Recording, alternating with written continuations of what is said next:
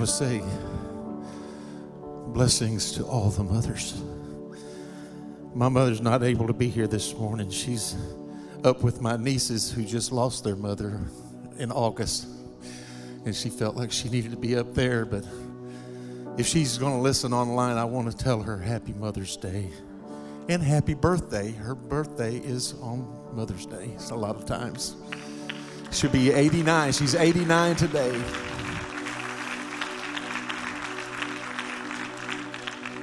She loves this church and loves being here. I'm here just to pray over Melody. Dear Heavenly Father, we're thankful for every mother that's here, Lord, represented. I ask you, God, just to bless each one of them with abundant blessings, Lord, in their lives this week and this month. God, I just ask you we know how important mothers are, but even when you were on the cross, you looked after your mother. So it's very important to us. God, I ask you to bless Melody, cover her. God, I ask you, Lord, to give her strength and to give her clarity of mind. Lord, that she might speak what you've given her to speak this morning. God, we just give you honor and glory because you are worthy of it all. In Jesus' precious name. Amen. You may be seated. That is my husband of, it will be 45 years in June. Yeah, that's really quite something these days, really. And it hasn't always been easy, but we made a commitment in the beginning that there was no out. And so here we are. The other day, Lacey, Lacey was suggesting that her dad and I build a house. And I said, um, Your dad and I are not building a house, and I would appreciate it if you don't suggest that again. And she said, Why? And I said, We have managed to stay married for 45 years. And I'm concerned that building a house would be the thing that would take us out. So, hmm, we'll probably start building a house tomorrow. No, we are not. We are not. One year ago today at 5 a.m., I got a phone call that my sister was being taken to the hospital by ambulance because she could not breathe. She has advanced COPD. I was out of town. We were three hours away, but we jumped in the truck and got here as quickly as we could. She was put in ICU, and long story short, very quickly, she was put on the vent. And they would lower the sedation once a day and do a breathing trial to see if she could breathe on her own. And twice we literally watched her almost die during those breathing trials. And then her kids decided we couldn't, we didn't want to watch that anymore, and they asked that there be no more breathing trials. And the doctor said, Well, if we stop the breathing trials, we have to take her off the vent because there is nothing else that we can do. And he told Misty, he said, if, if we take her off the vent, she isn't going to make it. And he woke Debbie up and told her what Misty had requested. And he said, If we take you off the vent, it probably will not turn out good. And all she could do was nod and mouth, I'm ready. The second doctor who was in the hallway with me said, I do not expect her to last long at all when we take her off the vent. So they took her off the vent, and we were sitting around her bed, um, just going to watch her until she just slowly went on to glory. And as we sat there in just a little bit, she sat up cross legged in the bed. And I kept looking at her, and she kept looking better and better. And I really thought this is one of those fluky things where they get better and then then they go. But I kept looking at her, and she kept looking better and better. And then the nurses came in and the doctors came in and they were amazed. And long story short, she was sent home the next day. But before we left the hospital, every nurse, every doctor that had cared for her from the ER to all the other floors that we were on came by to see her. And every time they would say, I just had to come and see you because no one in this building expected you to leave here alive. And one nurse in particular said, You are a living miracle. Yes, and when she went back to see the doctor for a follow up appointment, the doctor called another doctor in and said, This is the miracle lady that I told you about. I just wanted you to see her because she should not be here. Yes. Yes, praise the Lord.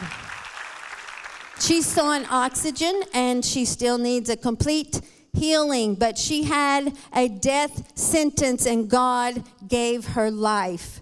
And we are so thankful. 29 years ago today, we stood in the Children's Hospital in St. Louis. Our oldest daughter, Brandy, had been hit by a truck and air evac to St. Louis. They were doing everything possible to save her, but it did not look good. And at one point, I sneaked away from everyone else and I said, God, I have sang all my life. That's really all I've ever known to do is sing. But every note of music has been ripped out of me, and I will never be able to sing again.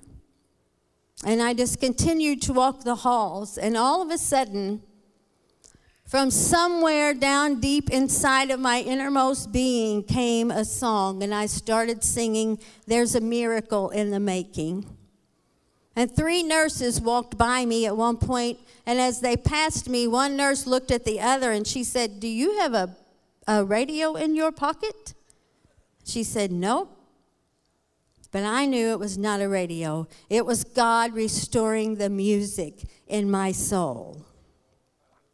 After doing all they could and all the tests required, the doctors came in and with tears in their eyes, they told us that they had declared her brain dead. My parents drove Randy and I home, and we were in the back seat, and I had laid my head over on Randy's lap and went to sleep.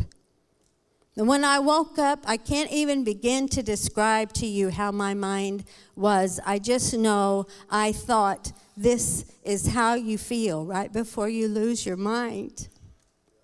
And there was nothing, absolutely nothing I could do in that moment to help myself.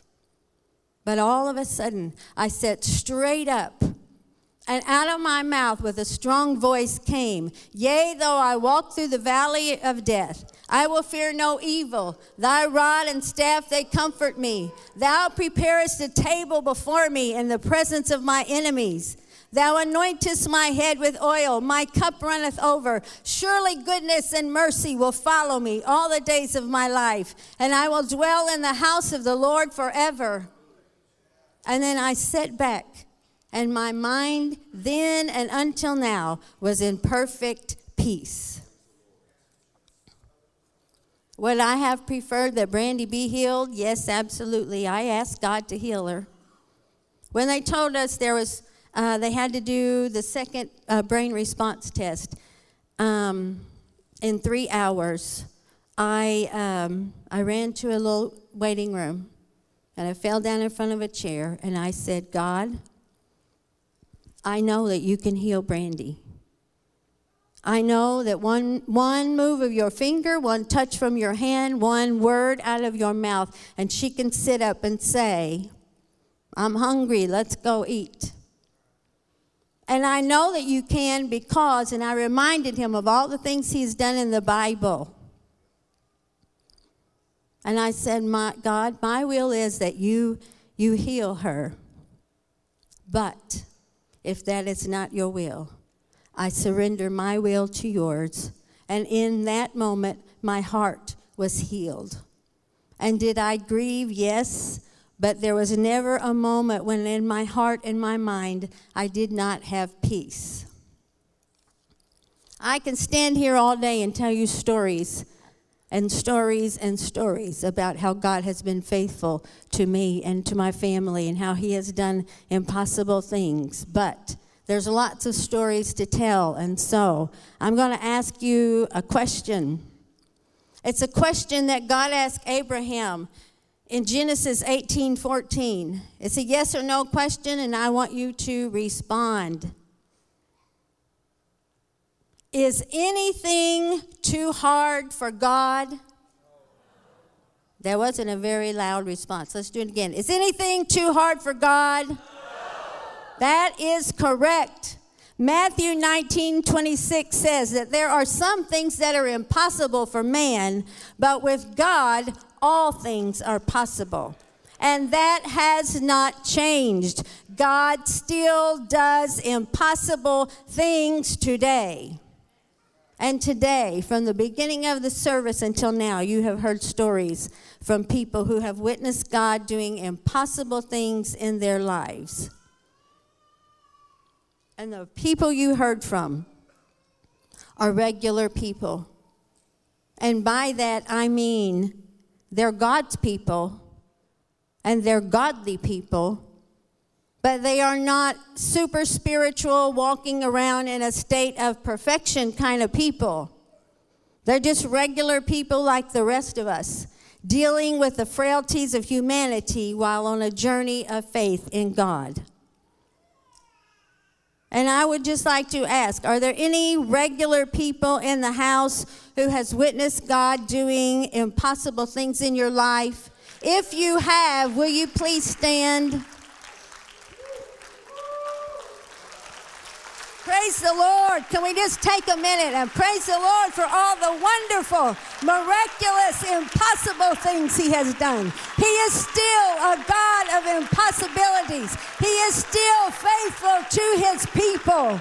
Bless His holy name. Glory. Glory. Bless your name, Jesus. Hallelujah. Glory. Oh, bless your name. You can be seated. God still does impossible things. He does impossible things in and for regular people just like us. And much like Abraham and Sarah in the book of Genesis. And we're going to take a really quick glimpse of their story. if anyone dealt with the frailties of humanity, it was Abraham and Sarah. But on the same token, if anyone witnessed God doing impossible things, it was Abraham and Sarah. Because in Genesis 12, Abraham is 75 years old and Sarah is 65. And at this time, Sarah had been unable to have children.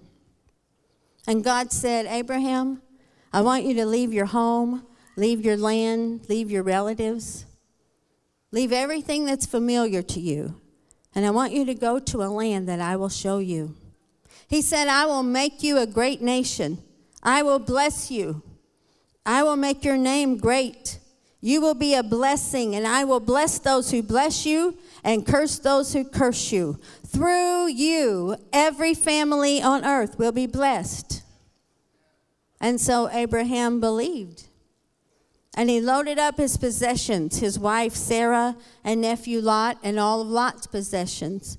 And they began a journey of faith in God. And their journey, although ordained by God, was not without difficulties. And it was not without human error along the way. Their first stop was in Canaan. And when they arrived in Canaan, God said, I'm going to give this land to your descendants. And Abraham built an altar there to the Lord. And they moved on to Bethel, and again he built an altar and worshiped. And they continued on, and as they journeyed, they encountered severe famine and had to travel on to Egypt to stay. And as they arrived in Egypt, Abraham was afraid that the Egyptian men would see Sarah's rare beauty and so, and, and kill him in order to take her. I don't know why he didn't just put a hood over her head or something. But he said, Sarah, tell everyone you're my sister. And so she did. And sure enough, Pharaoh heard about Sarah's rare beauty and he sent for her because he thought she was Abraham's sister. Oh Going to ask, where's my husband? Will you go down there and get my drink, please? Um, and the Lord struck Pharaoh and his household with plagues because of Sarah. And Pharaoh was angry at Abraham, and he said, Why have you done this to me? And then he said, Here's your wife, get out of town. And just to note,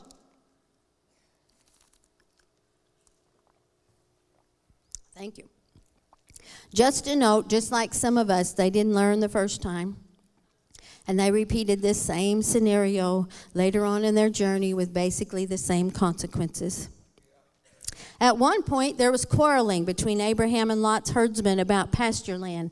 They had so many sheep and cattle, there wasn't enough room for both of them. They had to separate and go different ways. And so now Abraham and Sarah are separated from all of their family. Sometime after the separation, there were four kings that captured Lot and his possessions, and Abraham was told about it. And so he gathered up his 318 trained men, and he went and pursued and uh, conquered the four kings, and he brought back Lot and all his possessions back to where they were supposed to be. Throughout the journey, God reminded Abraham that he was going to give all the land he could see to his descendants but there were no descendants. And God would say, I'm going to give you as many descendants as the dust of the earth. If anyone could count the dust, they could count your descendants. But there were no descendants.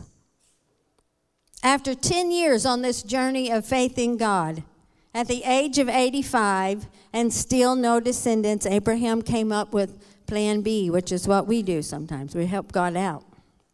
He said to God, You have given me no children, and so Eliezer of Damascus, my chief servant, will inherit my household. Hmm. And God immediately said, No, he will not. Your own son will be your heir. And he took Abraham outside and he said, Look up at the sky. Count the stars if you're able. That's how many descendants you are going to have.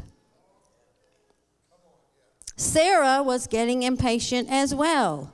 And she decided that desperate times call for desperate measures, and she came up with Plan C. She said to Abraham, The Lord has kept me from having children.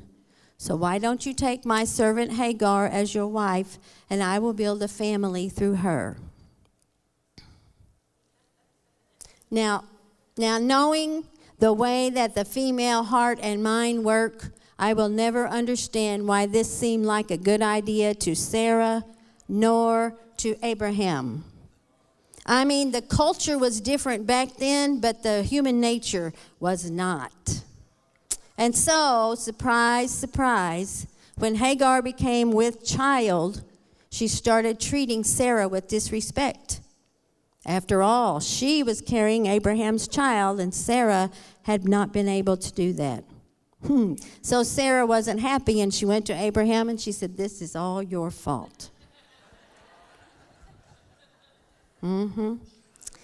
Sarah treated Hagar so badly that she ran away. But God saw Hagar and told her, Go back and place yourself under Sarah's authority. And she did. She gave birth to a son and named him Ishmael.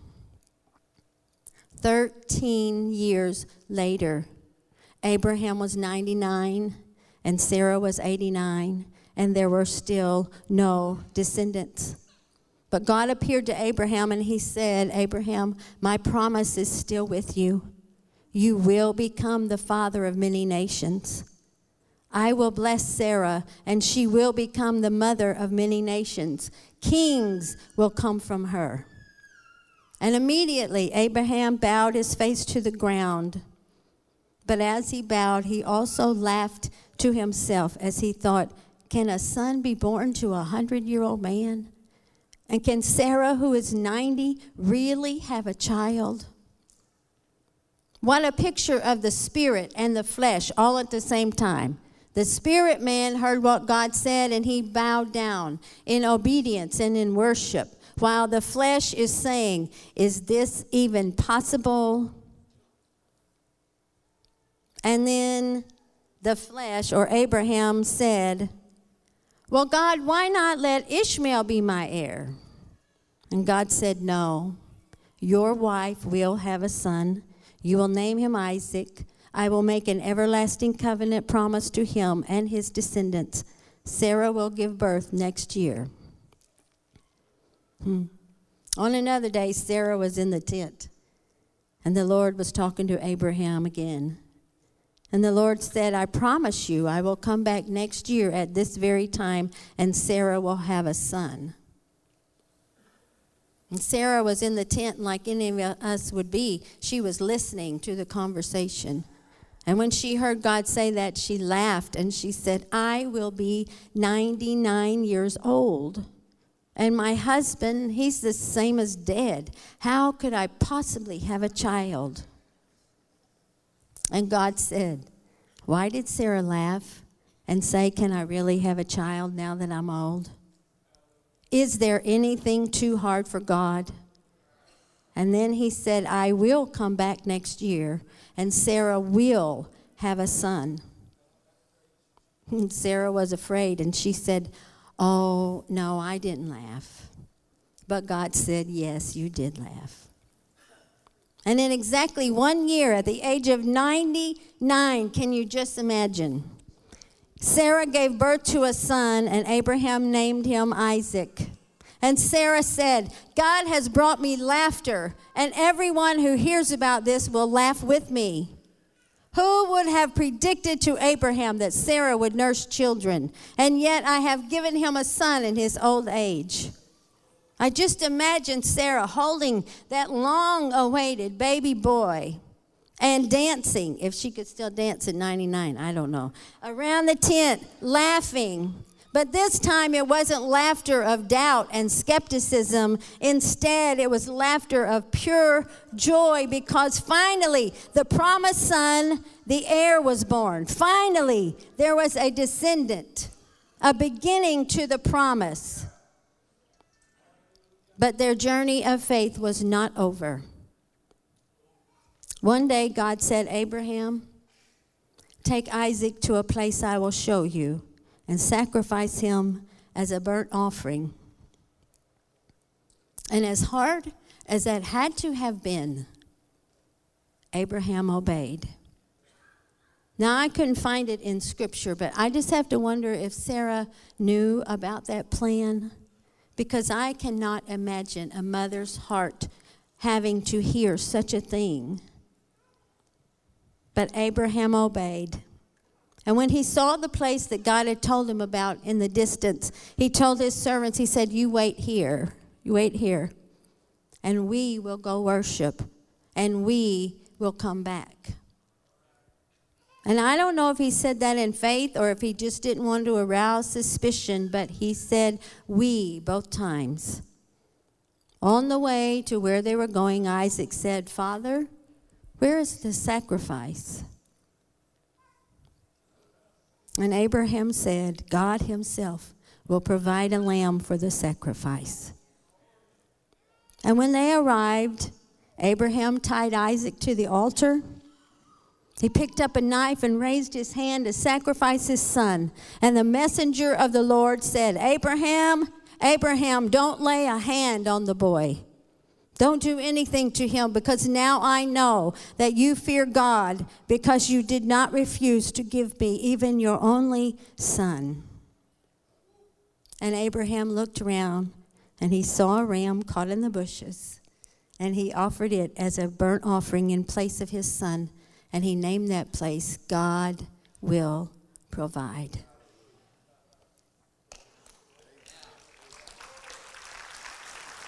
Mm.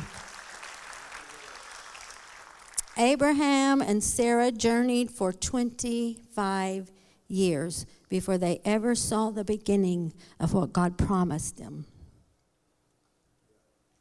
During the 25 years, God spoke to them eight times, unless I missed something.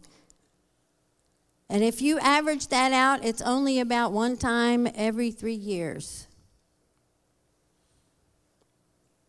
Abraham and Sarah kept their faith in spite of the difficulties, in spite of the famine, the separation from family, in spite of the battles, in spite of waiting 25 years before seeing the beginning of the promise, and then being asked to sacrifice that very promise. Abraham and Sarah kept their faith throughout the journey. And God was faithful to Abraham and Sarah in spite of plans B, C, and D, in spite of the questioning and the laughing, in spite of their humanities. He saw their faithfulness and he did exactly what he said he would do. I believe that God wants us to know today that he still does impossible things. He still does miracles, signs, and wonders. And He does impossible things for regular, flawed people. Sometimes the journey between hearing from God or asking God for something and receiving can be difficult. Sometimes it takes longer than we want it to. We live in a society where we just want everything just like this. We may experience famine, whether natural or spiritual. We may make human errors or get tired of waiting and come up with plan B, C, and D along the way. We may have to fight battles. And we may not hear from God as often as we think we need to. But we have to do like Abraham and bow before God in worship and surrender to his will, even while our flesh questions, is this really possible? We have to remain steadfast in our faith, even if we're asked to sacrifice the promise.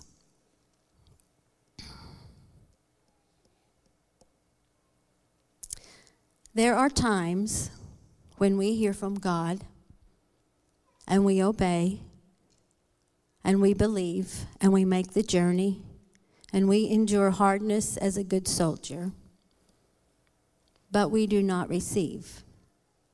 And in those times, we don't understand. But it's in those times that we must continue to obey. We must continue to believe. We must continue to make the journey.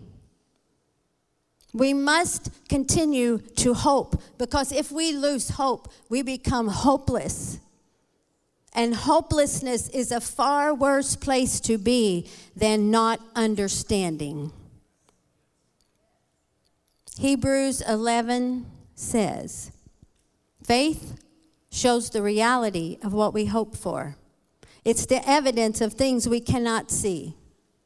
Through their faith, the people in days of old earned a good reputation. By faith, we understand that the entire universe was formed at God's command. It was by faith that Abel offered a more acceptable offering to God than Cain did. And through his faith, Abel received God's approval. And though he is long gone, his life still speaks today. It was by faith that Enoch was taken up to heaven without dying. He disappeared because God took him. It was by faith that Noah built a large boat to save his family from the flood. He obeyed God, who warned him about things that had never even happened before. It was by faith that Abraham obeyed when God called him to leave home and go to another land that God would give him as an inheritance. He went without knowing where he was going. And even when he reached the land that God promised him, he lived there by faith. For he was like a foreigner living in tents. And so did Isaac and Jacob, who inherited the same promise. Abraham was confidently looking forward to a city with eternal foundations, a city designed and built by God. It was by faith that even Sarah was able to have a child, though she was barren and too old. And she believed that God would keep his promise, and a whole nation came from them. All these people died still believing what God had promised them. They did not receive what was promised, but they saw it from a distance and welcomed it. And they agreed they were foreigners and nomads here on earth. It was by faith that Abraham offered Isaac as a sacrifice when God was testing him. It was by faith that Jacob, when he was old and dying, blessed each of Joseph's sons and bowed in worship as he leaned on his staff. It was by faith that Joseph, when he was about to die, said confidently, The people of Israel will leave Egypt. It was by faith that Moses' parents hid him for three months when he was born. They saw that God given them an unusual child, and they were not afraid to disobey the king's commands. It was by faith that Moses, when he grew up, refused to be called the son of Pharaoh's daughter. It was by faith that the people of Israel went right through the Red Sea as though they were on dry ground, but when the Egyptians followed, they were all drowned. It was by faith that the people of Israel marched around Jericho for seven days and the walls came crashing down. It was by faith that Rahab the prostitute was not destroyed with the people in her city who refused to obey God, for she had given a friendly welcome to the spies. And how much more do I need to say? I don't even have time to tell you the stories of Gideon, Barak, Samson, Jephthah, David, Samuel, and all the prophets. But by faith, these people overthrew kingdoms. They ruled with justice and they received what God had promised them. They shut the mouths of lions, quenched the flames of fire, and escaped death by the edge of the sword. Their weakness was turned to strength. They became strong in battle and put whole armies to flight. Women received their loved ones back again from death. But others were tortured, refusing to turn from God in order to be set free.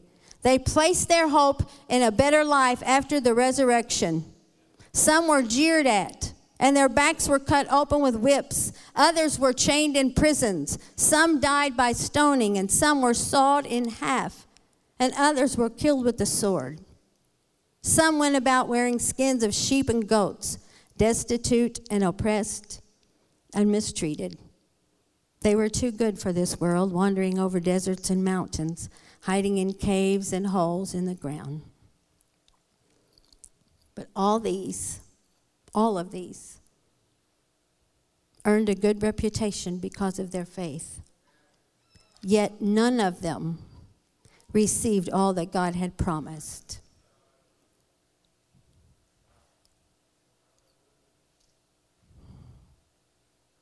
This year in our, our church family, it seems that we have taken some hits because people who heard from God and believed and obeyed, people who should have been healed, did not receive. But I say to you today if there were a continuing manuscript of Hebrews chapter 11 still being written today, it would say, by faith. Jeff Slusher walked through a battle with cancer. By faith, he heard from God and believed that he would be healed. By faith, he worshiped through pain. By faith, he exhausted himself by witnessing to people about Jesus while on his sickbed. By faith, he led a soul to Jesus on FaceTime. And by faith, he earned a good reputation, yet did not receive all that God had promised.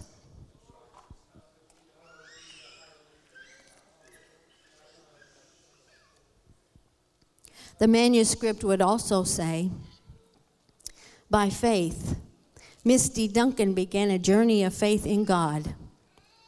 For about six years, she completely and wholly believed that God would heal the cancer that had invaded her body. By faith, she declared Jesus and his faithfulness to every doctor every nurse, every cancer patient, every person that she came in contact with.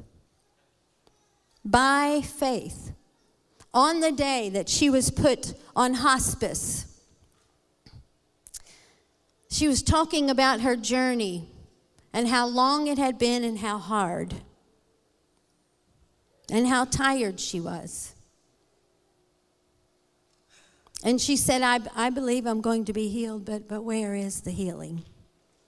Where is it?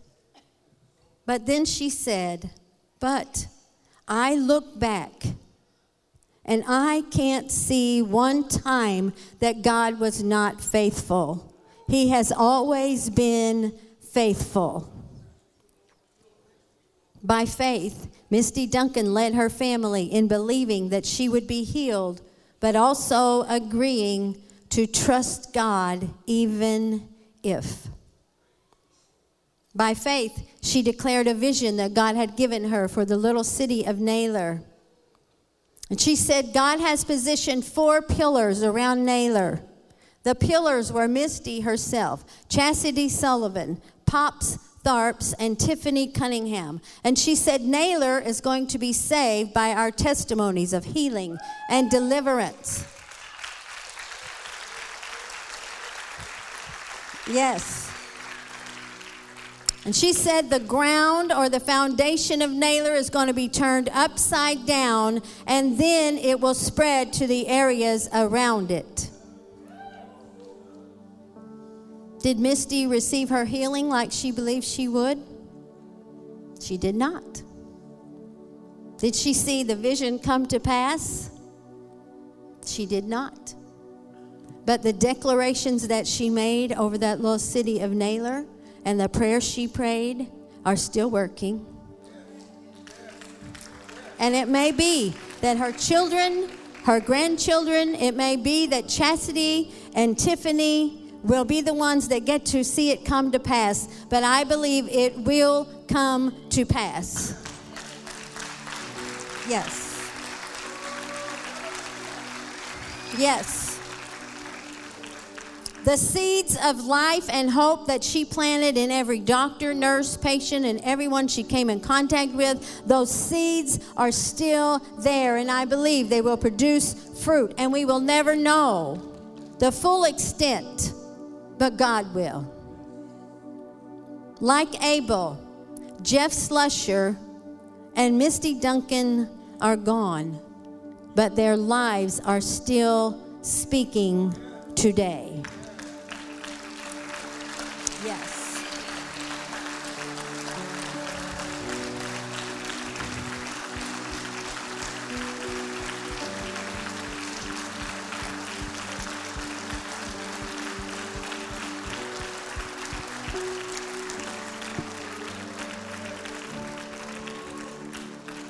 Abraham did not live long enough to see his descendants number as many of the sands of the sea, but it did come to pass.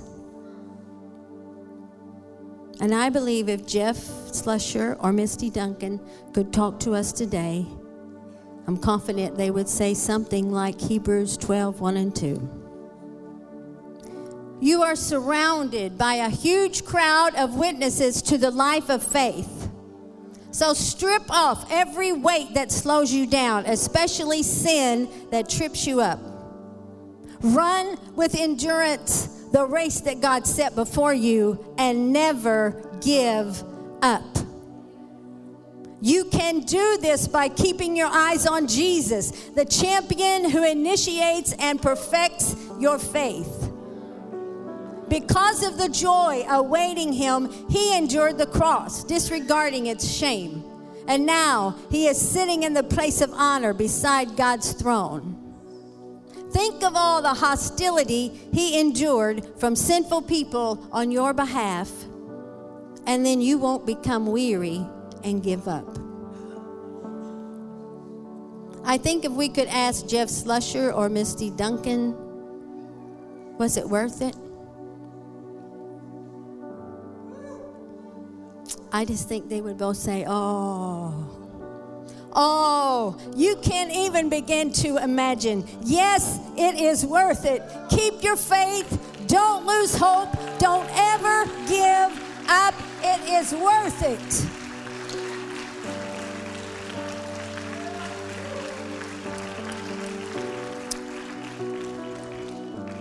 God still does impossible things for regular people.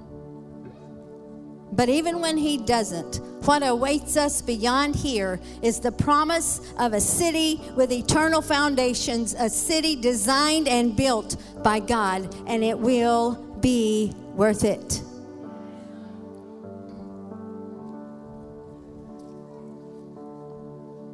I believe that God wants to do some impossible things today. I believe He's calling some of you to begin your journey of faith in God. I believe He wants to restore hope in some of you. Maybe, maybe your promise, maybe you didn't receive your promise, or maybe the journey has been too long and you've lost hope because of weariness. I believe He wants to encourage some of you to keep holding on to the promise, even though it seems like it's never going to come. I believe that some of you probably have impossible situations in your life that you need God to intervene. And I'm going to ask the the people who, uh, including Brooks, the people who uh, shared their stories. I would ask for them to come up here, and then um, some of the people who stood and said that God had done something impossible. If you all will just come up here. Ladies, where are you? I don't call your name. If you need God to do something impossible for you, I want you to stand.